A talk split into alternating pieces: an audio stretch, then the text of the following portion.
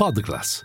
I podcast di classe editori. Reduci dalla sesta settimana di fila in rialzo, gli indici a Wall Street allungano il passo. In questo lunedì 11 di dicembre praticamente tutti i settori in aumento, in testa quello industriale, l'unico in calo quello dei servizi alle comunicazioni, mentre il rendimento del Treasury a 10 anni scende al 4,24%, Bitcoin vive la seduta peggiore d'agosto, il WTI si riporta sopra i 71 dollari al barile, ma arriva da 7 settimane consecutive in ribasso la serie negativa più lunga dal 2018. Linea mercati. In anteprima, con la redazione di Class CNBC, le notizie che muovono le borse internazionali. Sale l'attesa degli investitori per due appuntamenti cruciali di questa settimana, il dato di domani dell'inflazione e le decisioni della Federal Reserve di mercoledì. Alla vigilia di questi appuntamenti, oggi la Federal Reserve di New York ha spiegato che le aspettative un anno sull'inflazione da parte dei consumatori si sono portate sui minimi dell'aprile del 2021. Tradotto sono scese al 3,4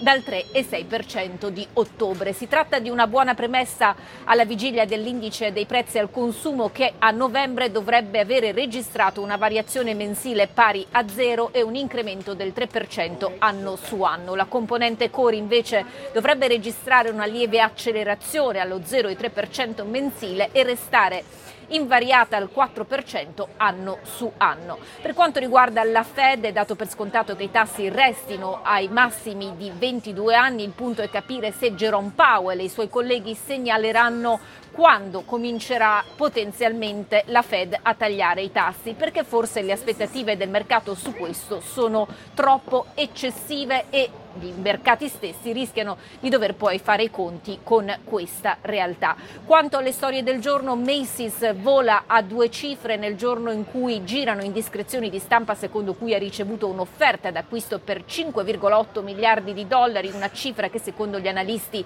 sottovaluta la, ma- la mecca dello shopping, specialmente alla luce anche del suo ehm, portafoglio di immobili che controlla. Dal, dal punto di vista invece del settore energetico, Occidental Petroleum guadagna leggermente terreno, eh, intende comprare il produttore di petrolio Crown Rock, una società quotata specializzata nell'area del Permian Basin che va dal eh, Texas al New Mexico, in questo caso si spendono 12 miliardi di dollari.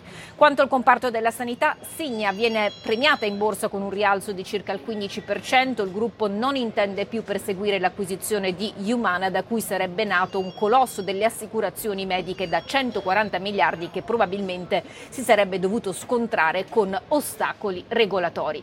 Quanto alla politica, il presidente ucraino Zelensky è già a Washington dove domani sarà alla Casa Bianca per un incontro con Joe Biden e anche al Congresso per sostanzialmente spingere i legislatori ad approvare aiuti verso Kiev ostacolati dall'ala repubblicana del Parlamento. In un discorso oggi ha detto che se l'Occidente libero vacilla, le dittature celebrano.